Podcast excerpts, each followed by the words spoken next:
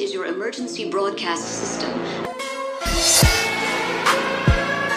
You are listening to the hashtag Biz with the Beard podcast. Business that you never heard before. Now, belt up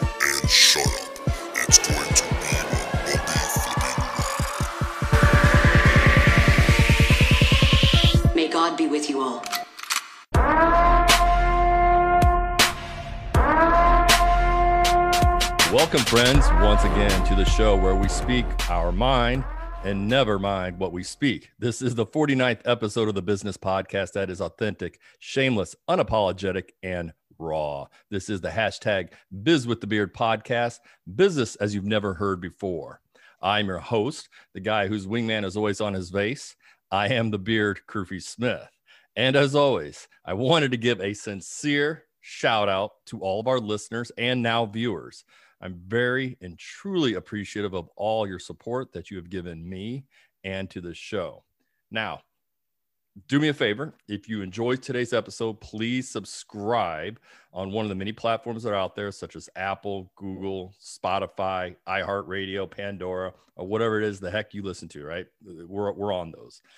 Then, if you like the show or you get something out of today's show, especially, which I know you will, um, please give it a five star uh, rating and then remind all your friends and connections on social media to listen and subscribe as well. Now, as you may have heard, I did say viewers, and that means hashtag Biz with the Beard podcast in its entirety is now on YouTube as well. So go out to our YouTube channel, subscribe there, give us a thumbs up, leave a comment, and then again, share it with all your friends. Now, I'm not going to jack around today. Well, at least at the beginning, because I have a guest who is joining me that I have been overly, overly excited now for a long time to have on the show.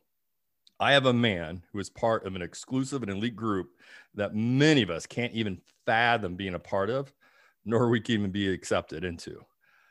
He is part of a group of individuals that have trained, operated, sacrificed, and died in the shadows for many of us for, for many, many years. He is a Navy SEAL. And if you don't know what that means, let me explain the best that I can. He and his brotherhood believes in getting the job done at all costs and could care less about what you think of them. However, this man is not just another SEAL, as if that is even a saying. But for those of you who follow the limelight, you may remember the name of American hero Chris Kyle or the movie American Sniper. Our guest today trained Chris, and Chris was his personal student. Our guest has served our country as a U.S. Navy SEAL and is a decorated veteran of the global war on terror. As you can probably guess, he has been recognized as one of the premier sniper instructors in the U.S. military and has served as a master training specialist at the SEAL Sniper School in Cal- uh, Coronado, California. I believe that's where it's at. Um, he is an expert of technical and physical surveillance and was part of an elite group hand selected to perform intelligence collection in denied areas around the world. He has spent years developing, writing, executing curriculum for the SEALs team and is instrumental in significantly reducing the failure rate of Navy Special Warfare's internationally recognized sniper course. Since departing from the SEALs teams, he has worked on corporate performance, sales, and leadership training, bringing an unprecedented amount of innovation, efficiency, and structure to the domain of business and personal performance. He is the author of Raising Men Lessons Navy SEALs Learn from Their Training and Taught to Their Sons. He also has a free PDF book called Habits of Heroes that you might get at ericdavis215.com. So, with that, I've kind of given it away. Ladies and gentlemen, it is with extreme honor to introduce to you Mr. Eric Davis. Eric, thank you for your service to this country and welcome to the hashtag Biz with the Beard podcast, sir. Yeah, my pleasure. Thank you for having me. Yeah, great. So, Eric, again, thanks for coming on. And I know we've been trying to get you on the show for a long time. So I really appreciate you doing this. I know we started talking was it last spring, and then the Corona thing hit, and things kind of just went from a, whirl, a whirlwind for everybody. But again, I appreciate coming on. Um, with that, I want to get right into the show because I think your life experience is quite intriguing, and the fact that you are part of a group of individuals whose life and others' lives, my life, depend on you performing at a level uh, a, a potential that many of us cannot even imagine. And if you don't, people will suffer, die, or you'll die. So tell me why the Navy SEALs for you? What made you want to go this route? Oh yeah, that's a potentially deep question, but I'll give you. I'll go middle. I'll go medium deep, and then we can decide where to go Yeah. from there. Hey, yeah. So how the story goes? When I was about 15 years old, uh, my dad, who's like this six foot plus captain of our county sheriff department, bishop of our church, he was like my everything. All I ever wanted to do was be a sheriff. I just want to be just like my dad. okay. And about 15 years old, um, how the story kind of unfolds is I walk downstairs and there my mom and dad were, and, and basically my mom goes, Your dad needs to go to the hospital. My dad broke down into tears and he goes, I need to go to the hospital to get better now. And what had happened is my dad um, had it was ultimately diagnosed with clinical depression and a few other things. So he just uh, kind of crumbled right there in front of me over the span of a few years. And I was too young to be without a father, but I was just old enough to know that I still needed one. Like I knew that I needed that. So I had an older brother. Um, he kind of guided me into some different personal development books. And back then it was audio tapes. And, you know, so I was like, okay, I need to fill this gap. So I went after it like somebody who's, you know, scared and needed to perform or figure life out would, would do. And I realized that most of that stuff didn't work. Like, it's not that there wasn't good information. It was just kind of like not really designed to impact my life. It was just designed to really kind of market to me and have me think my life was going to be impacted. Right. So I found myself scared alone without a dad. So I just did what was I thought was obvious to anyone. I thought, well, I'll go become a Navy SEAL and there I'll get training. There I'll get guidance. I'll learn masculinity. I'll learn what a man is. I'll become a man and all of that stuff. Um, and that's what led me into the SEAL teams. And then that's where the story starts and led me ultimately to becoming a sniper instructor, then intelligence operative. And then we can unf- unpack that one, then the applicability Yeah. to life, business, and everything like that from there. Abs- absolutely. So, and that's and that's probably really tough. I mean, you're, you're fit. You said you were 15 year old, 15 years old when this happened with your father, right? And Yeah, So you yeah. were just, you know, and how long did he go away for? I mean, was it for you know several years, or is it just he never was the same after that, and that's just what affected you, or? Yeah, never the same. So um, ultimately, he was in and out of treatment. They were doing like that was back in the day. They were doing like electric shock therapy at a gnarly level, um, cooking brains. So uh, the therapy made things worse. Oh, yeah. Um, then some of his health deteriorated. Then ultimately, ended up in a nursing home, and he was in a nursing home, which is uh, that's a really tough one to go see your dad there. And he was in a nursing Yeah. home for how to be. I'd have to ask my older brother, but there's a lot of it. I I don't want to say I tuned it out, but it just a lot of I just don't replay it often. Yeah. Um, uh, but at least a couple decades um, for sure. He just died two years ago, and oh, well, yeah, man. I mean, I graduated SEAL training in 97, 98, and he wasn't able to make it because he was in a nursing home at that point. He'd already Oh, been in nursing for a chunk of time. So we're talking a long time. Yeah, no, I, I'm sorry to, you know, about the loss and whatever. And I, you know, and I get that. And I think a lot of us get it as young boys. And you just had experience it much earlier on is that you, your father fit are everything to you. And my father was put in a nursing home, you know, several years ago, still young. He was in his 60s, but again, he had some issues. And, um, you know, watching him in his 60s when he's supposed to be retiring, retiring, enjoying life, there's this, you know, father figure of mine who was, you know, a war hero, a, you know, a farmer, just, you know, a hard nosed guy. And uh, it, it just, you know, in that state, it's just, it's devastating because that's your hero. That's, he's not, he's, he, can take on anything. And all of a sudden now he can't. That's, you know, like you said, that's really, really tough. So, you know, my condolences to you and your family. And um, yeah, that's, that's tough. So, but let me ask you, when you the Navy SEALs, what do you think it was going to be like, and what was it actually like? Oh, so I'll speak from the context of training or, you know, being a trainee, because that's really what, you know, when you want to be a SEAL, you really, you know, any special operations, you're really thinking about, I want to go through the training. Uh, can I make it? Yeah, And yeah, so I was going to go into the army and I was going to be an airborne ranger kind of deal and a medic there. That was my, I was already enlisted there. And then the movie Navy SEALs came out in the 90s, which is almost embarrassing, but it's the one with Charlie Sheen in it. And, um, and I didn't know that there was special forces in the ocean. I didn't know. And I grew up Right. a surfer. So I was like, whoa, I got to go check this out. I had no, no interest in joining the Navy, but then I, I saw that and then I saw their video and me and my buddy were going in together. Like we are doing the, there's some sort of, I forget the name of the program, but you get to go to boot camp with your, your best friend. And that's what we were going to do. We both saw the video. And he goes, whoa, dude, that looks too hard. And you know, but I'm like, I'm running scared, right? Like, no, I need the hardest thing. And Yeah. now looking back, I can see like, okay, it's a manhood. There's some manhood thing. There's like, I had to, I had to do the hardest thing to prove myself. I had to convert from the the redhead freckle faced kid whose dad was sick to a badass. So I'm like, Right. okay, I got to do the hardest thing because all I was doing was preparing myself to go into law enforcement. Like all I like, okay, I need the most amount of training, highest level of training.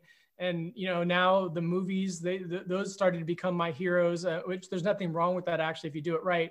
But you know I was like that's what I wanted to be like because they're they're Right. kind of they pulled up next to my dad and said, hey, we're here too. Then thank God for those things like you know like Lethal Weapon Yeah. and those old school movies. Thank God for those guys. Saved Yeah, me.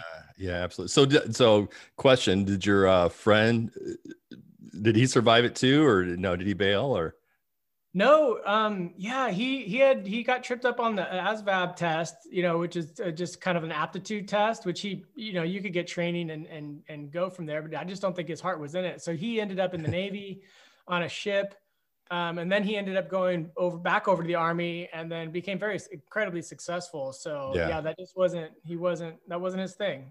but you but you were gung ho, man. You're going. So, uh, what was the hardest moment? I mean, what what, what was the most extreme? Or uh, the breaking point, or were there several breaking points in your training that you know you're like, man, I don't know if I can do this, or was it was that was that that moment at all? Yeah. Uh, so not a lot of people know this about me. I actually have a YouTube video. I don't have many YouTube videos, but I have a YouTube video where I talk about this in an interview. So I've actually been to SEAL training, quit, got out of the Navy, and then came back to SEAL training and, and made it. So we might need to Really? we don't might need to. So I have to declare that because what I'm going to say next is SEAL training wasn't that hard for me. Um, one, I'd already been a Marine reconnaissance corpsman, um, went through their school. So I'd already been through special operations training. I've already been exposed to cold water. I've already, been exposed to all kinds of levels of greatness, you know, from working with um, so tightly with the Marines. Um, but there's something I didn't realize, and it's something I teach on my webinars and, and I actually teach as part of my coursework, is it, it just happened to be because I was a surfer, I had become habituated to what they call the psychological state of flow. And most people refer to that as being in the zone. There's all kinds of ways you can refer to it. right. Kind of where you mentally check out. Um, so when things get difficult or hard, because I was already doing dawn patrol, getting in cold water, that's just what I did. And I was surfing and, you know, I just, that was my normal way of being. So I would just check out. So it- was never like, oh my gosh, this is so cold and hard. I'm going to quit. Now I, I did almost fail SEAL training and that's a different story. but as far as the traditional thoughts of quitting or anything like that, I was in good shape. Um, except for when I was talked into quitting um, the first time I was there. So you you were talked into quitting. Why were you why were you talked into quitting? Yeah, so I already had two kids. Um, live in Southern California, and you know, cost of living is that's as high as it gets, Uh, right? yep, I mean, yeah. Manhattan, Manhattan and San Francisco might be able to beat it, but I don't. I'm South Orange County though too, so I mean, it's, I got it's a close race. Um, you know, my brother, successful entrepreneur, and he was just talking to me, and you know, he's like, "Hey, I, you know, gave me the old I, I make more in taxes than you make in a year kind of thing." In the in the spirit of love. Uh, yeah, yeah, Like, yeah. You got kids, you want to be home for your kids. Um, and then it's actually very impact. I, I think a very useful story. So I was like, you're right. I quit. I remember some guy almost like one of my fellow students almost punched me in my face. Cause like we were having a good time. Like we hadn't even got to hell week yet. It's just not hard. You know, it's like, Right. I was built for this stuff. Um, and anyways, I got out and long story, super short is I was uh, doing the old bouncy house at my, one of my nephew's uh, birthdays. My nephew's, you know, young, quite a bit younger than me. And, uh, I literally remember the bouncy house falling over and I landed in dog crap on the, in the grass. Cause I fell off and I was like, oh my gosh, I got out. I was head, and I, so I had to go back in the house. And then my my nephew's best friend goes, Mom, look, that's Eric. He was almost a Navy SEAL, Oh. and it was like a shot across the bow. And then all I, so my kids are just a little bit younger than my nephew. Like now I'm I'm looking at kids and family, and it was right in that moment. I'm like, the first thing I'm doing to teach my kids is to give up on my dream. Yeah. And that's when I realized like there's no amount of time I will be gone that's going to make up for that. yeah. Um, so that's and then I came back, I came back in for the second time, which is extraordinary because my I couldn't pass color vision tests. So twice I had to commit to the Navy with being told no, you cannot go to SEAL training, and twice I got to SEAL training. Because you couldn't pass color vision test. I mean, Can't pass color vision test. Yeah, I'm a little bit red green deficient. So huh? uh, the great. I just I said I, I'm a big throw my hat over the wall. So I coach I coach men right now making career pivots all the time, and that's guys are trapped for all their life. And then uh, we talk and we Yeah. he's, they got the opportunity and they're just afraid to throw the hat over the wall. Which the analogy goes: once you throw the hat over the wall, you've got no choice but to go and get it. Um, Yeah. Otherwise, it's gone. So Well, I'm I'll, I'm going to pivot a little bit here because I know I do know that you do a lot, and we're going to kind of get into some. You know, we're going to get into the three strategies, but before that, I, I know some things that are kind of important to you. And you know, being a I never served in the military, but my father and grandparents both served this country during wartime. Um, and I hear stories of like the sacrifice my parents and you know, my mom and grandparents made during those times, especially you know during war, right?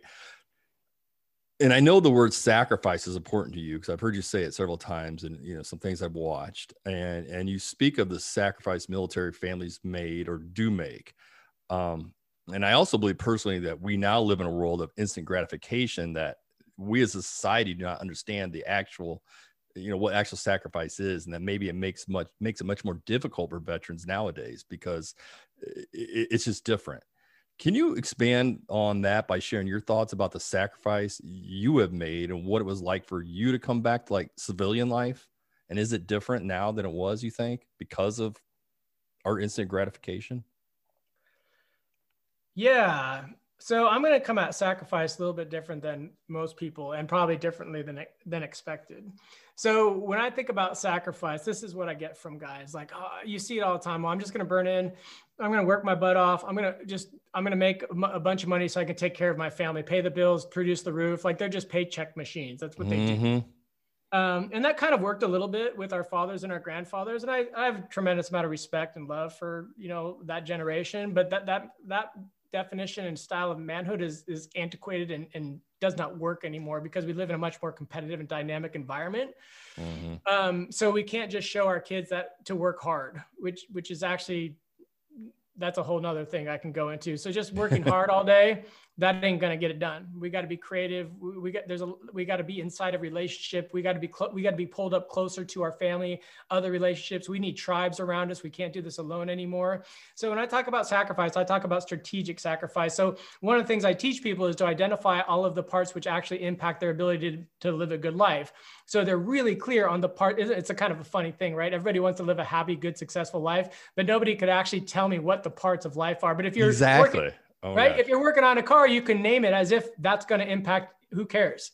Yeah. Unless you're a mechanic, you know what I'm saying? But I'm just like the things guys know about. I'm like, what, a, what are you doing, Yeah. man? Tell me the parts of life. Like you got to. That's you know, and I'll go into masculinity there. You're so, so right. Er, I mean, you're exactly right because I just actually had this conversation several times recently. Someone say, "Well, you know, Kirk, I want to be more stable, and you know, well, I want to make sure my kids have a good life." I said, "Well, what does that mean? I mean, what does that look like? You know, what what when you say stable, what's the number? What I mean, what you know, what what what you know, what is in your mind? But uh, to me, that's always I want, want, want, or I need, but I don't know what that need is. Is that is that what you're kind of talking about, or oh yeah, they have. I mean, just I mean, tell me the you know every part of your life that actually impacts your ability to live a good life. And I I, I don't like I don't try to call people out, but like just tell me the parts of life they can't do it. yeah, Yeah, I'm like, no wonder, no wonder you're not mastering life. And when we don't, when we haven't identified something, it tends to master us rather, and we become its slave. When once we have identified it, now we can master it, right? exactly. And then that scares people though i think right because someone says well i want this or i need this but you don't know what that really means until you sit down and put it down and i used to be this way and until recently last several years i wrote it down it's okay this is what i want this is what it you know whatever that number is or whatever that item is and now here's what i have to do to get that. And you look at that and you're like wow it's not what i thought. You know it might be harder or it might be a longer road and it's really difficult. And i think going back to what you said it's where people just getting back to this life as well. I just need to work hard and i'm just going to do my nine to five just keep working hard. And that's just it's, it's not reality anymore. Is that kind of what you're thinking yeah. And I mean, I, I don't hold anything against marketers. I mean, I have to market for my business. We all Yeah. have to market for my business, but what that's fueling the fire. So, uh, and this can get really deep, but they're, they're really only marketing to one definition of manhood, one definition of masculinity, which is that Mhm. popular hammer hitting, whatever you want to call it. yep Um, but the problem is that people aren't able to identify who they are themselves. Um, and so they got this one single offer. They're trying to be it because everybody's talking about it and it doesn't work for them. Um, but in coming back to strategic sacrifice, uh, the idea here is that if you're tracking these parts that actually impact your ability to live a good life, then you can let some of them hang, right? Like it's okay if I'm working my butt off for a while and not being super present with my kids so that I can make double my income and work half the amount of time moving forward for the rest of my life. But it's not okay for me to do that to the point where my kids start checking out and they start letting um, social media and you name, you list off the things, raise them instead of me. Like, yep. I don't mind a babysitter, right? Yep. But, but we're not going to replace dad. We're not going to replace mom. We're not going to replace anything like that. So when I say sacrifice, strategic sacrifice, like, yeah, you can do it. Because I see men get stuck there. They prioritize by importance rather than power. So, like, oh, my family's number one. I'm like, ah, family might be number three right now, dude. You having fun, you getting your health back in order, and then actually starting to make enough money where you can actually live a good life now and later on when you can no longer work. Those might be one, two, and three. And then guess what? Now family you'll just be able to crush it. But like yep. you might have to miss a thing or two for a while. And it's easy for me to say because i went away for nine months out of a year. I've gone to war zones so i know how to strategically sacrifice so that the yeah. overall good is improved. Does well, almost, oh absolutely. It's like the saying i always you know it's when i kind of adopted lately and i hear from another coach that i follow is uh, you know the, the term the king eats first. Not everybody you know you've got to figure you out before you can figure everybody else out Right? Yeah. Well, what do you get? What's a what's a parent? What's a father going to lead his kid to if all he knows how to do is work get out of shape and be miserable yep. at his job? Like, okay, great. So you're going to teach your kid how to work, get out of shape, and be miserable at their job too. And then here we go. And then now we got a whole nother group of angry, inauthentic men yep. acting like pricks to their spouses or yep. just or repl- using beer and alcohol instead of engaging with their kids and everything like that. And these aren't the things that we need discipline or mental toughness for. We just need a reconstruction of our environment and we need to live on fire. And when we're living on fire, guess what? We show up for others on fire because our cup is full, yep. not because we're selfish, but we're being altruistic by caring for ourselves first. Like you said, King eats first. And, and, and I like I like that. I have to unpack that some more, but I like it. Yeah, yeah. So, well, you know, and, and the kid, you're right. The kids do watch you, right? And and, they can be, and it's so easy to let like the video game stuff like that babysit them. And I just quick little story here. My son's starting football back up in the spring. Um, it's something he really likes to do, and you know, he watches me. I lift and I work out every night, and now he's at the age, he's 10, and he goes, I was coming down the stairs. I'm gonna go, I'm gonna go hit the gym. He was playing Fortnite. He goes, Oh, you're gonna go work out, Dad? I said, Yeah. He goes, Well, can I come with you? I got football season coming up. I said, Yeah, we can do this. Come on, let's you know, jump on. And it's nothing I made him do, but he's watched me do it right and he mm-hmm. sees me and he sees you know dad's in good shape he's not like you said out fat overweight he's you know uh, you know he's what i you know want to be and or, or be like. And here he just jumps on and he's working out with me. And the cool thing is my little daughter, she comes in there and she's, you know, much younger, but she's, she's now joining us. now it's like our, after work or after school activity instead of you know doing you know video games stuff like that we're in the gym and we're having fun and you know it's it's it's entertaining for me and you know and actually it drives me to, because they want to do it now i don't like skip out on it as well so yeah it's pretty cool yeah and if we take it one step further too is like they're they're watching what you do right? And they're going to copy mm-hmm. that. But i think what's even deeper and mo- most important is maybe that's not going to be their thing. Yeah. But but maybe what is there what they are watching too is like you know what? Dad likes to work out for god knows what reasons. But dad's doing that because that's who dad is yeah. And so it's also who we're being. Like, man, imagine that. If what we taught our kids, this was jump from my book until I, have just been studying. I never stopped studying, but imagine that. It's not about their performance, quote unquote. It's like, well, if there's their authentic self, if we put a little graph and like, well, what if what we did is our kid lived 100% who they were, who they were created to be? Yeah. Like it's a, it's a mind blower when you think about it. It's like, yeah, that is whether they're lifting weights or getting good grades or going to Harvard or whatever. It's like, well, scratch all that. Like, how, who could get their kid to the most authentic spot? Like, that's a life because that's how they who they're created to be. So amazing. And, you're right, and I, I totally agree because I just actually had this conversation with my older ch- children, right? And they're very they're uh, gifted athletically, and I have one daughter, and I've mentioned her on the show before. She's you know she's been getting scholarship offers, and you know to play soccer and and track, and she's just a junior, but she's been getting for the last couple years but I've always had the conversation. I just want to, I said, I want to make sure you're happy, you know, and, you know, where you want to go to school. I said, yeah, I would love for you to come down to school here in the Southeast. But Harper, if you wanted to tell me you wanted to go to school in Arizona and you need to do that, that you need to live your life, not because dad can come see you, you know, yeah, I want to see you, but that's, don't pick a school because of me. I want you to pick where your life, where you want to be. And I've told my other kids like that, you know, hey, you live your life. We're, I mean, we there's only thing one one certain is one certain thing in life is none of us are getting out of here alive. So I don't want you to live my life. I don't want you to live society's life. I want you to make smart, ethical decisions and tap into your potential.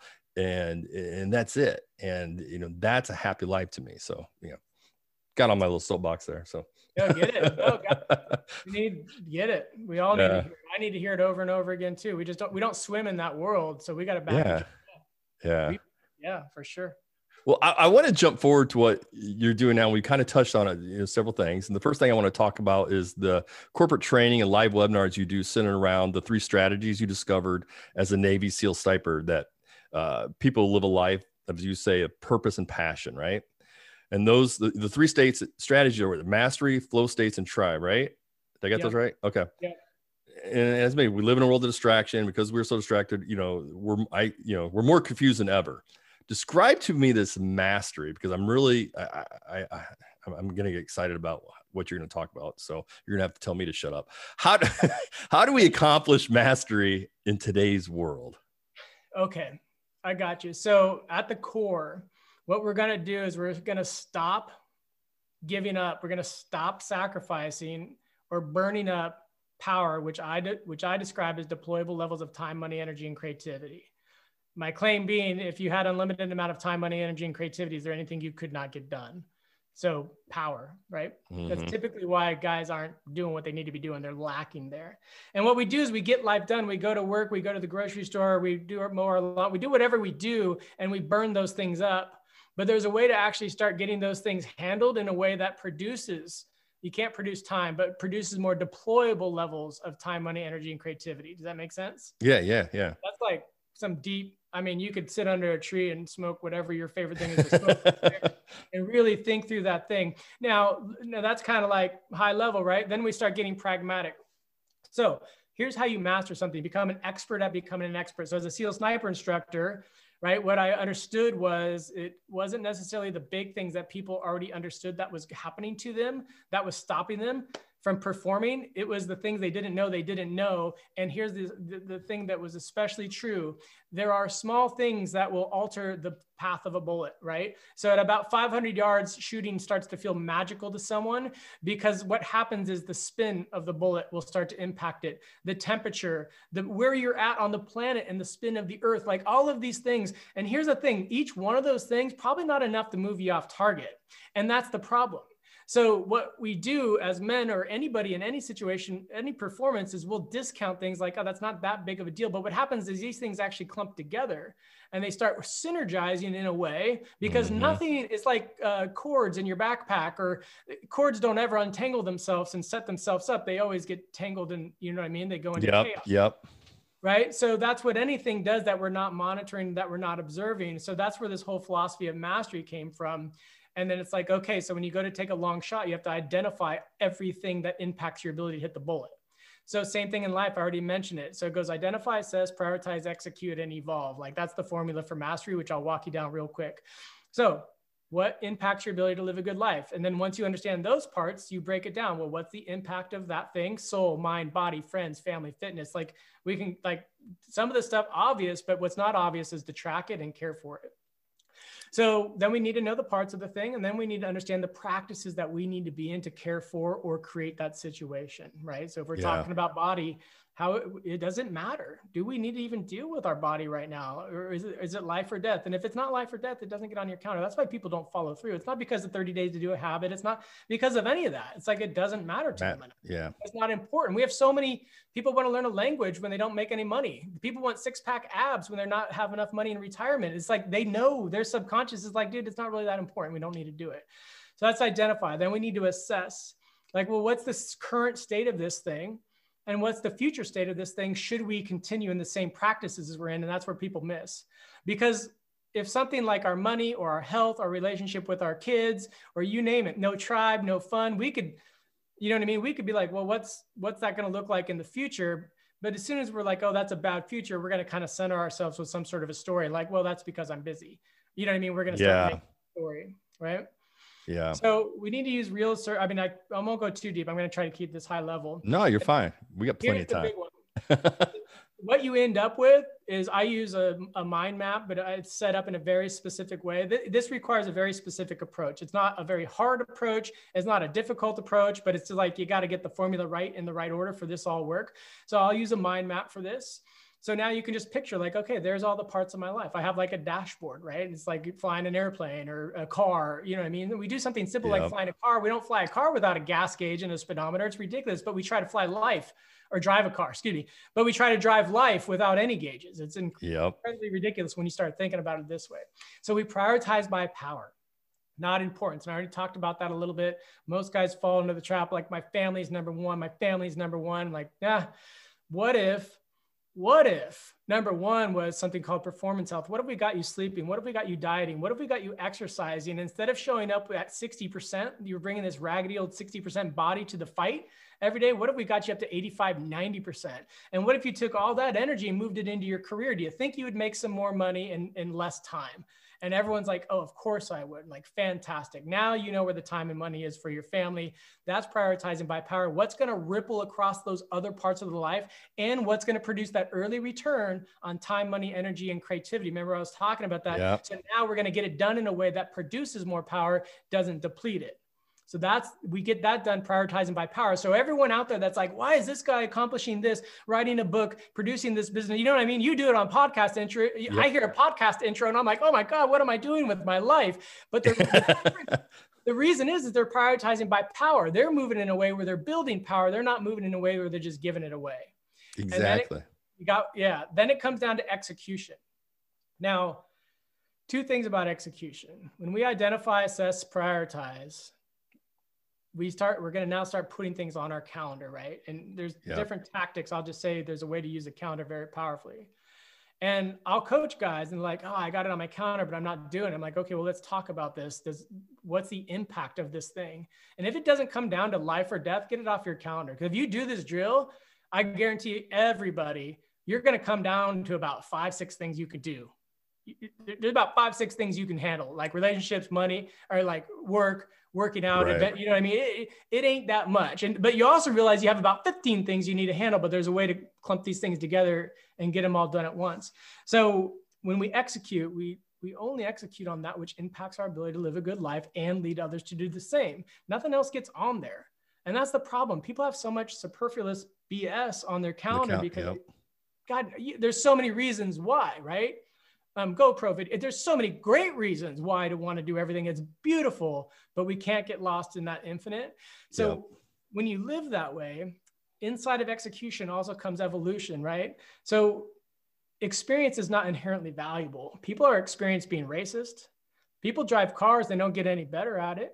People go to work every single day, they don't make any more money, they just keep up with inflation. And you don't get better at life just by living it Yep. right? So we need to evolve it. So this was the big impact. One of the big impacts in Sniper Cell is I started keeping little standard operating procedures for training. And every time I went to train one particular thing, I'd stop, start, modify, stop, start, modify. I continuously evolve this thing. I think the book's called Good to Great, and what, how they describe it, it's not about revolution, it's about evolution. So you put it out there and you just tweak it. And that is the secrets to super, super high levels of performance. We just need iteration and a feedback loop. Make sense?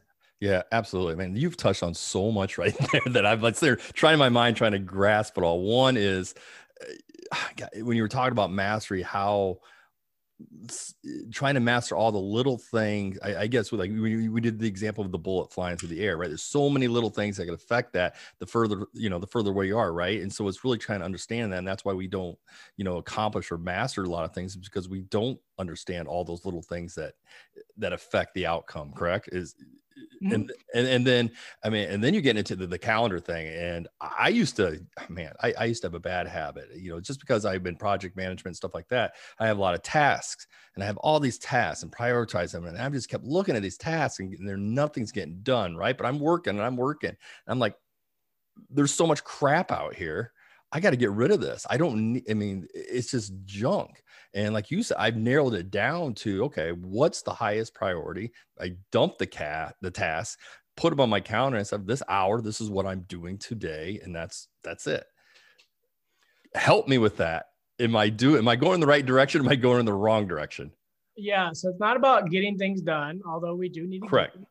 right. All due respect, David Allen. Absolutely. We do need to get things done. Not about projects either. So it's yep. about processes it's yeah. about highly repeatable processes. And this is where when when I do talk about three hour or three day work weeks or like cap performance through process, you're building a process and there's a different mindset too. So if I go to, I don't answer, e- I don't reply to emails, right? I'm fulfilling on requests. I am building part of my, I'm building my processes. And those processes where the power comes from. So if you're getting things done, you're just burning up time and energy to get things yep. done. But if you're if you're bolting a wheel onto a car, you're producing a process that's going to get you somewhere faster. And here's what guys do. I love this analogy. So they're like, oh, I've been taking the bus to work. The problem is I'm on the bus's schedule. I don't have any autonomy, so I can't work out when I need to. I'm at the disposal of the bus's schedule. I'm at the disposal of the, the work schedule, victim, victim, victim. I'm going to buy a bike. I saw this guy, he's riding a bike and he can now go to and from work whenever he wants. And then he buys the bike, builds half of the bike, and it's looking good. Then boom, oh, I'm going to buy that bike. That bike looks better. Buys the second bike, builds mm-hmm. half of it. He's now spent 100% of the time it requires to put a bike together and has no additional capacity. That's a guy getting things done. That's a guy subjected to shiny object. That's a guy operating outside of strategy and not by mastery. Things are happening to him rather than him producing things. Makes absolutely. Sense? Absolutely. And yeah, and, and getting into that, you know, I know I do a lot of business consulting, and I and the biggest failure I see is businesses, especially small businesses, do not document. They don't document the processes. It's left up to you know Fred or Joe or Karen, and they've been doing this job for five years, and then guess what? Karen gets fed up one day and she leaves, and the company suffers. Everybody suffers. The owner doesn't get anywhere. Now he's actually gone backwards, right? He's trying to figure this out. And you know, as we go through this and we go through a lot of these businesses, man, you guys have to you we have to document this, right? And then once you document it, it's improving on that and keep improving on that, right? We always we're always going to have to improve. Um, but yeah, that's you know that's a big failure I think in businesses because we don't document and we don't create a process. We just get the job done because that's what we think is most important at the time. Correct, and that's how you burn up power to get something done. Yeah. Think about this: if you're if you and I were going to build a doghouse and we just talked about a doghouse today. We're like, how big is it? What do we want to do? What color do we want? What kind of materials are we going to use? And we talk about it, right? Yeah. Now we're like, man, we're busy. We don't have time to actually blueprint this thing or write it down. So then next week we talk about it again. Is that thing going to evolve? No. And, and won't it actually go backwards? Because now you're going to show up with what you remember. I'm going to show up with what I remember. Are those 2 mm-hmm. things the same? No no. All right, great. So now we're gonna we're gonna take a few steps backwards, and then what goes with stop, start, modify. The next thing comes manage and maintain. So it's when you create processes for power, then you can start outsourcing these things. So like my grocery shopping, right? My grocery shopping, I create a process for it. I, it's a flow check. I can just walk around in about two minutes. I can just check, uncheck the boxes everything's set up. It gets sent off to someone, somebody orders it, it gets stacked up by twos. So I don't even have to do an inventory. Anytime I see something that's a, there's just one of it, I know we need to buy another one. But it's a process that I can now outsource. And it's those yep. tiny wins. So a thousand cuts will kill us. Well, guess out, guess what? A thousand scars will make us stronger. Yeah. But yes. we got to put a process to it. Yeah, absolutely. Well, let's get into. I mean, we could be forever. This could be a two-hour show, but I gotta get this rolling. I know, right? Uh, eh, eh, hey, I'll just I'll just have to have you back. That's all we're gonna have to do. Um, yeah. I really went now. Let's get into flow states, right? As a Navy SEAL, what does this mean, and how does it cross over to civilian and our normal lives? Okay, so flow states do a few things. So there's some impacts, right? So they they you'll end up more tenacious because when you're in flow, you're in the zone. So we do this five and a half nautical mile swim. Somebody will have to do the math, but I know it's like six, seven miles. It's something long for Okay. one swim in the ocean. And there are some weird currents and some wind when I did mine. So I think it was like a six and a half hour swim. Oh wow. Um, it, it just ended up being oddly long too for our class. Now, most people are in that situation for like six and a half hours, and that would be torturous, and they you would want to quit and leave. But by the time guys make it to that, they've already been through Hell Week. See, one of the things I think SEAL training misses and why there's so much failure is they're not testing for flow state aptitude. Because for me, my memory of that swim, I remember like 10 minutes of it. The other part of it was sometimes it was seven year old Eric playing outside, or it was whatever was in my brain. I was just flowing. Just flowing. Yeah, when we're in a float, we're not worried about time. That's when we it's video games. That's why video games are a very powerful tool for kids if done right. We we we just we don't care if we fail. We just go over and over again. We don't even care if we eat. We don't care if we sleep. That's a flow state. And one of the things about flow states is they make activities more enjoyable, which has us stick with them. We over index in discipline and mental toughness. That's the thing about being a SEAL. Everybody wants that. I'm like, that's a tiny piece of the performance formula. It's important like a tire. It's got to be there, but that's not, it's not the biggest piece by any means. Right. So flow states make things more enjoyable. And what they do is they convert stressors and challenges, like your son on a video game, into something that's exhilarating and that pulls you in. So imagine living life if the things that would stress you out and challenge you that were pushing you away from doing the very things you need to be doing to crush life, what if those things were pulling you in? What if it was like something you're like, oh, I can't wait to slip into that flow state because it's so damn enjoyable. And it also elevates our level of perspective tenacity and creativity and then it loops backwards and forwards. Then you can go back to mastery and you've heard this before like hey step away from your paper come away from a problem. So i like you could teach the science of flow state. There's cool books out there but i could just prove it to someone. So like what are the activities you love? Like me mountain biking surfing climbing running Right. anything like that. And everybody thinks those are the rewards for doing valued work and they are not. We've just been so conditioned to chase the carrot because that's what schools teach us. They teach us to do hard things so we get good grades, not really to make Yep. us performers so that they can thin the herd because there's only so many seats in the classroom at college, right? That's what they're Yep. doing, right? So they just want to get the top, right? So it's easy to sell. Uh, I can go into that one, right? Yep. Yeah. So what if we just for when I do the webinar, I'm like, just snatch that mother, snatch the carrot, eat it. Now I'll use that fuel to run faster further. So we do those activities before our valued work. They are not the rewards, they are the cause of valued work. okay. And then like now that. they move towards tribe. So now if Yeah. So let's talk about tribes then, right? Yeah. Describe, you know, they go together. yeah. Yeah. So tribe is well, hold on. Let me let me take it from flow, just because I'm I'm flowing this way too. So flow is going to accelerate our ability to master things, right? We're going to be more creative, be more tenacious. We're going to look at things differently. And then for us to step into flow, like if your if your son your son was playing the video games, is he a video game guy? Yeah. okay well, yeah. if that wasn't his thing right he wouldn't do it like so it's the flow state that's pulling him in so one of the things flow state does because if you understand the impacts of flow and you're like whoa i am checked out mentally i'm just going i'm going through this thing i'm not thinking about food or anything i'm not thinking about how long i'm doing this like i am fully engaged well guess what you done found yourself an authentic activity that is aligned with your breed like my belgian malinois which is like a seal team dog like I don't have to. I can hold out a tug toy. I, like those little puppies, they'll just bite you right out of the right out of the gate. right. But like she loves that activity, so we know that is an authentic activity for her breed. Does that make sense? yep. What I'm saying? Absolutely makes learn sense. who you are as an authentic self and then guess what you go to tribe building which is you go to tribe building you're now bringing your authentic self and you want to talk about attracting people try showing up as an authentic human being you'll be one of a thousand there and people can smell it right yeah. Absolutely. but now a tribe though is very different than drinking buddies. This ain't hanging out at the barbecue, Mhm. Field, or anything like that. I'm not saying those aren't great friends, and I've done life with those people too. But a tribe is a group of mutually held, is a group of three or more people. And I have to say three because you and your spouse, that doesn't count as a tribe. That's you and your spouse. So I say three now. Mutually held feelings of love, respect, and possessiveness. Right? Tribes are typically typically built in life or death situations.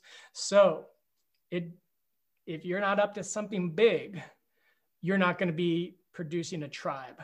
Yeah. So a tribe is going to protect and accelerate the current and future situation of each member of that tribe. This is very different than buddies. This is different than a camping trip. This is different than all that.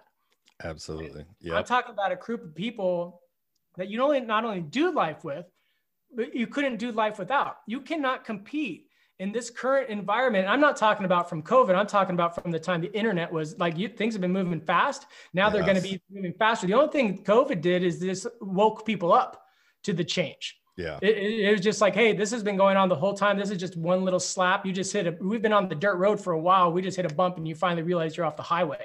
Yeah. So tribes are incredibly important, and there's very specific ways to to build them and to, to nurture them and to progress them forward. But I'll stop right there on tribe. But you have to be that authentic self. You have to have something to invite them to. So if you have your authentic flow activities, now you got something to invite people to. And the other thing I will say about tribe, and I'll pause right there, you got to have a, you got to be connected to a con- continuous source of human beings coming in. It can't be a pond. It has to be a river. Because if you just are condensed to your environment of which you live, right? Which that's what a tribe is. It automates and accelerates your your. It's an environment. It's a human living environment. It automates and accelerates your success, right? But if you're just stuck in your neighborhood, right, then you're going to mm-hmm. force other people around you into your exciting life, right? Which they'll agree to for a while, but if it's not them, they're going to check Yeah. out. Yeah. and then what happens next? If your mom, your mom, our mom taught us like, hey, if all your friends jumped off a cliff, would you do too? Would you do it also? The answer is absolutely yes, mom. If I hang out with them long enough, I'm going to jump over the cliff Yeah. or off the cliff. So I'll pause there on tribe. Obviously, I, no, know, and I think tribe tribe's a good one. And there's other, I, I really like to kind of go into this because you know I, I personally went through something about six seven years ago, about seven years ago, and like you you had mentioned, you used the term drinking buddies, and I came to realize I didn't have a good tribe around me, uh, and when I was going through this, I was all of a sudden alone, and then I came out of it, you know, you know. Survived it, whatever, and then you know some of those people started coming back, and this one particular individual, said, I just really miss hanging out with you, and I kind of looked at, it, I said, you know what, you're a great guy and those times were fun but i don't need drinking buddies in my life i i need someone who's going to be be there for me in the good and the bad not just in you know because hey what are you doing tonight? Let's go out and have a couple drinks and have a good couple good laughs and talk you know maybe do something funny. That's you know i can get anybody to do that. I want a different life. I want to elevate. And um like you said i to realize i wasn't being my true self. And that's difficult to do and i think it's difficult to surround yourself with the people because i think a lot of people sometimes look at who they're around and say okay if i'm going to be authentic i've got to cut some some of these people loose and some of those people i mean what if they're family members i mean, I mean what's your thought on that yeah. So people have this idea that to be part of an elite group, right? Like, okay, I need some brothers, or it could be brothers and sisters too, but I need I need to be in a tribe that is accelerating and protecting my current situation as well as my future situation. Like, right there, there's a pretty cool. Yeah. cool and then people are like, well, what about the people that drag me down or um, are toxic and everything like that? So the first thing I'd say, there's no such a thing. Those are just people being people. If you're the one dragging yourself down, you're putting the meaning behind all that. okay Um, that's not quite how that works, but tribes are powerful. So, and what that means is we don't have to chop people loose. So, I belong to a tribe because I have family members and friends who need help and they can't contribute to my life in any way whatsoever. So I'm saying, oh, I'm not strong enough to really be there for them like I feel I should be in our or and or I want to be. And God has commanded me to be, by the way, if you have that kind of belief system. right I'm not strong enough on myself. That's why a search and rescue team is a team. So okay, I got to be part of a powerful group. So I have the power, time, money, energy. i see what you're saying yeah See what I'm saying? It's not about excluding people. This is about including more people. This is about saving human life. Like we're thinking tribe. See, what you're thinking is tribe. Yeah. There's nothing wrong with it so that I can get my life handled. But if we get life, our, our life handled and died, who cares? We might as well not have been on the planet. yeah There's a whole thousands of people out there that are hurting and they need us. So yeah, tribe, we don't lose anyone. We So- gain. yeah i see what you're saying okay yeah that makes sense it makes a lot Power. of sense yeah yeah, you're love it. it's just normal, right? Oh, I'm Yeah. gonna lose time on energy and creativity if I help this person. Like, nope. We're gonna do it in a way where we produce time on energy and creativity. Great. I love that. Love that. See, I learn something every day. Appreciate it, man. Give me another 10 hours, I'll pull one more. We'll well, one we're, more we're, we're, we're, we're going to keep talking. Um, so, a- a- as mentioned earlier, uh, you're Chris Kyle's instructor, right? What Yeah. make what made Chris the best, and what in your mind does it take to be the best? So, um, I get, boy, I'm sure that could be a big, big, big old one. For me, what I noticed about Chris, I can remember him coming back to Sniper Cell, kind of debriefing and talking, and I'm like, awesome, dude, get out, write a book. Like that was amazing. But then he went back again. You know what I mean? Mhm. deployed. So he just kept going back. You know, Yeah, he just kept Yeah. showing up. And uh, you know when I'm that's oversimplified if you think about it but it's the guy it's the people who just keep showing up. If everybody wants to be somebody or be something but it's like oh well they went to work dragged ass home and drank beers with their buddies. Yeah, it's like that's not that's not what people are doing. When you start unpacking what people are doing like they're living eating and breathing purpose right? And yeah, doing it in a way in a way that is not like oh i got to live my purpose but i have a family it's i, I got to live my purpose and i have a family right Uh, it's a yes and kind of situation i would say that's it I, that was my perspective that was the number one thing i saw is he kept going back that's why you get called a legend yeah. Wow. So what was it? What was he really like? I mean, you know, some, is is the movie portray it right? Not. I mean, it's Hollywood. I know. You know. yeah i thought bradley cooper did an amazing job i, I literally thought i was just watching chris most of the time Really? Yeah, so that's what he that's what he looked and sounded like uh, for me. Anyways, I'm like, wow. I mean, I hadn't seen him in a few years when I saw the movie, but I was like, that looked sounded like Chris to me. Uh, he was a redneck. He's just like what you'd think, redneck, redneck Texan type type guy Yeah. through and through. Same with Marcus Luttrell. I'm like, and Marcus Marcus Morgan Luttrell, his brother. I'm like, you guys, you guys are some rednecks, man. Because I grew up in area. I grew up a surfer. I'm like, I don't know what you guys. yeah. Yeah. Right. Yeah. Totally. Yeah, so I don't think the real anyone met the real one, either one of those guys, Yeah. they'd be disappointed at all. Well, you know, and the and the you know, and, and I'll wrap up on, on on this is you know, and I kind of want to talk about it because I think you have a great maybe have a great insight on this is is around Chris's death. I mean, here's a guy who was what wanted by Iran, Iraq, or I don't I can't remember, but had a huge bounty on his head, right? And for him to come home and the tragedy around his death, you know, you know, at the hands of another military individual who is suffering, obviously, uh, from maybe PTSD, you know, stuff like that. What, what in your mind can we learn from that? And you know, what have you learned from that experience? Ooh. What what should we or what should we take away from it? Yeah. So what this is going to do is push me into veteran, veteran suicide, veteran PTSD, Yeah. and all like some people are going to love me after I say what I'm about to say, and some will hate me. Here's the thing. So I, I went on. I go on the news when some idiot kids go shoot something, you know, eat shoot something up, or you know, with Chris Right. Kyle, and they ask me this question, and so one of the things I'll say is like, for sure, guy's life probably wasn't going super well for him or her right like they they probably weren't living their best life they probably weren't Right. living a good life Yep.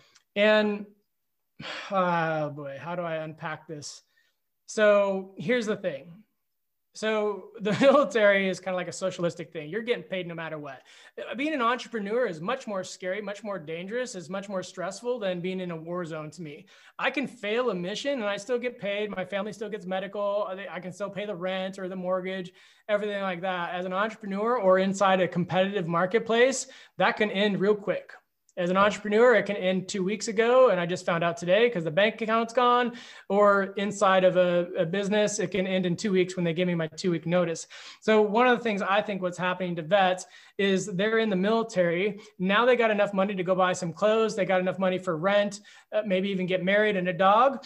And then they're like, oh, I'm going to get out of the military a CEO taught me this community is capacity. So they had capacity because they were inside of that community. So I think what happens is they get out and then you hear all these stories about them trying to transition and all this, oh, my PT, uh, PT, everything like that. I'm like, well, no, you had a job. They trained, they trained you, they paid you while they were training you. You quit that job. And now what you learned is you might not be qualified to live the same lifestyle that you'd been accustomed to because you were part of a massive community that was caring for you. Right. Now, this can get sketchy. I'm not saying guys don't have mental health issues. I'm not saying there aren't real things like that. But even with mental health issues, again, if we've got power, time, money, energy, and Yep. creativity, they're usually not these things that have us in destructive behaviors. They're actually these things that provide us an opportunity to identify and use them as a source of strength rather than a source of weakness. So Yeah. I'm I'm I'm getting fatigued by the disabled vet narrative and it's not I'm a dis I'm technically I'm disabled vet. I you know I have a disability assigned to me and everything like that. I my concern is that we're using it as a reason not to live out our full life. Like we're we're putting Right. our own labels on ourselves. Yeah. Yeah. Ho- Hopefully that doesn't throw too many people. I swear I'm a nice no, guy. no, no, you are a nice guy. You know, no, hey. I would say, what, what my my hey, you can say what you want to say on here. That's what uh, you know, Yeah. people know that. So don't know, and I don't judge at all. And I, I agree with you 100. percent So you know, I thanks for sharing that with us. Um, I, I, I- we are coming up on an hour here, believe it or not, and this is uh, it's unfortunate because I want to keep talking, but um, we'll definitely have to have you back. Um, before I sign off, I, I, I know you have a book called Raising Men. Can you talk about the book and why did you write it? And you know, what, what's it about? Yeah. So raising men, you know, if I were to say anything, it's, it's, it's just as much about us identifying the gaps that our fathers left us, which all father, that's what the, all of them do. You know, I mean, mm-hmm. that's, that's nothing wrong with that either. Like, okay, great. They did what they did. Now what's left for me to finish? So it's as much about that as anything. Um, there's a big chapter lead from the front where I talk about be the example, like live the example, let show them how to live a good, inspired, authentic life. Now I don't have as much authenticity language in the book because I've grown since I've written it. Um, but I would encourage someone to use that chapter um, for that. And then, you know, take the principles out of there. I get a lot of good feedback from men and women. A lot of single moms um, read it too. It's just a starting point with some foundational, I would argue, truths, you know, some Yeah. foundational elements of raising anybody. Um, and hopefully for people, it's a place where you can start. Uh, if it did nothing else but showed somebody, wow, I can go and study something and improve my performance as a parent or perform, perfu- or improve my performance as anything, Right. that to me is a huge win. So that's my hope that it's a seed for that. Great. Well, I look. For, I have not read it yet, but I will read it. I promise you. I'm. I, I've. Uh, I, I was looking through it, and after going through and looking through your your information and watching some of your videos, and uh, yeah, I'm very intrigued. And being a father of five, um, three from a previous marriage, two from uh, my new marriage. Um, yeah, I'm excited to read this this book. Is Nice. there is is there anything else you want to plug before we get out of here? Uh, I, I know there's a thing a thing you call the three day work week that you're doing like a free webinar right now, or do you want to you know talk about that a little bit before we jump out of here, or anything else you want to throw out? Yeah, I think it's still right on my homepage of it, you know, the old www.ericdavis2and5.com. But you can people can register for the webinar. It's about an hour. It's free. Um, and I'll take them through that whole mastery. I'll take them through mastery, flow, and tribe. And then at the end, I'll show the coursework, how we do it. I make a, a an offer for people to join us at a I, only from that webinar, like a, a oddly reduced rate because I like to re, uh, the people that show up on the webinars. Like to me, this is a mission, right? So if I can train someone how to live a good life and then teach them the structures and strategies and everything like that, so they can lead others to do the same, that's how we're going to cure all the masculinity issues, right? If everyone's living a Yeah. good life, we're going to be, we're going to, we'll stop violence, right? Like when you Yeah, thinking about terrorists, it's like they're just trying to get the same things we are, our, their house, they want to take care of our family, they're just doing it wrong. yeah. So this thing is very, very mission based, and, and I like working with people who can show up. So Awesome. yeah, And it's free. can you re- repeat the website one more time? Uh, yeah, it's the old, you know, www. Yeah. Eric Davis 215, the digits 215.com. Perfect. Perfect. Get out there, sign up for that, guys. Um, it'll definitely, definitely be worth it. Eric, my man, thank you for coming on the show today. And thank you for sharing with us your life, your experience, and knowledge. Um, I feel like, like you said, we could talk for 10 hours and hopefully, again, I, I want to have you back. So maybe we can do that in another six months or something like that, have you back on the show and we can maybe dive in a little bit, you know, deeper on some of these specific topics, if that's all right with you. Yeah, absolutely. My All right. And again, I'm extremely appreciative for your service, and I want to thank you for the sacrifice you and others have made and continue to make for not just our way of life, but for many people all over the world. You're, you know, you're an inspiration and a hero, my man. So thank you. Yeah. Hey, thank you. Thank you for having right. me on too. I appreciate it. It's an honor. There, you, there you have it, friends. My good friend, Navy SEAL, Mr. Eric Davis. God bless and thank you for coming on the show, man. You got it. Thank you. Right. Well, I want to remind everyone to subscribe to the show on your favorite platform and leave a five star review if you've enjoyed the show today, which you're stupid if you haven't. Um, it was an amazing show. As always, I'm grateful for all of our listeners who tune in all over the world. I also want to remind everyone that you can pick up the scent of hashtag Biz with the Beard podcast um, and other uh, hashtag Biz with the Beard products and gear on our website at acsexec.com. And that's it. Another shows and books, but never fear, the beard will always be here. Until next episode, same beard time, same beard channels. Thank you for listening to hashtag Biz with the Beard. Have a successful day.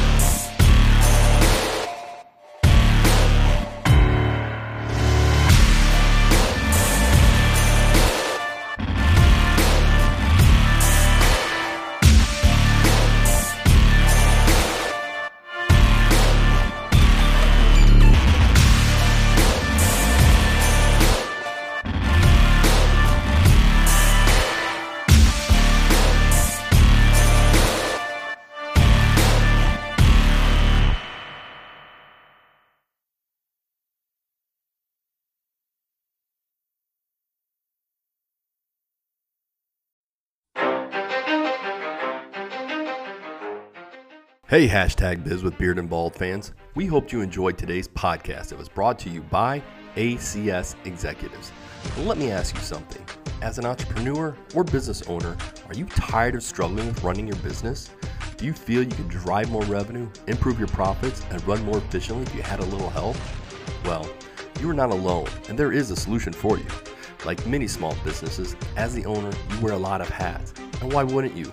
You started this thing, so you're very careful and particular about it. Well, at ACS Executives, we do a deep dive into your business to help your business grow revenues, improve profits, acquire capital, and run more efficiently. We just don't point out problems, we help you resolve them through our family of companies and the solutions they provide. We share some of the best practices and processes and coach you and your team through them. Our suite of quality products and services will help you get there quickly and smoothly. That's how we ensure your success. So visit us at acsexec.com or call us at 1 800 495 6505 and schedule a free 30 minute consulting assessment. Have a successful day, and we hope you enjoyed today's episode of hashtag biz with beard and bald.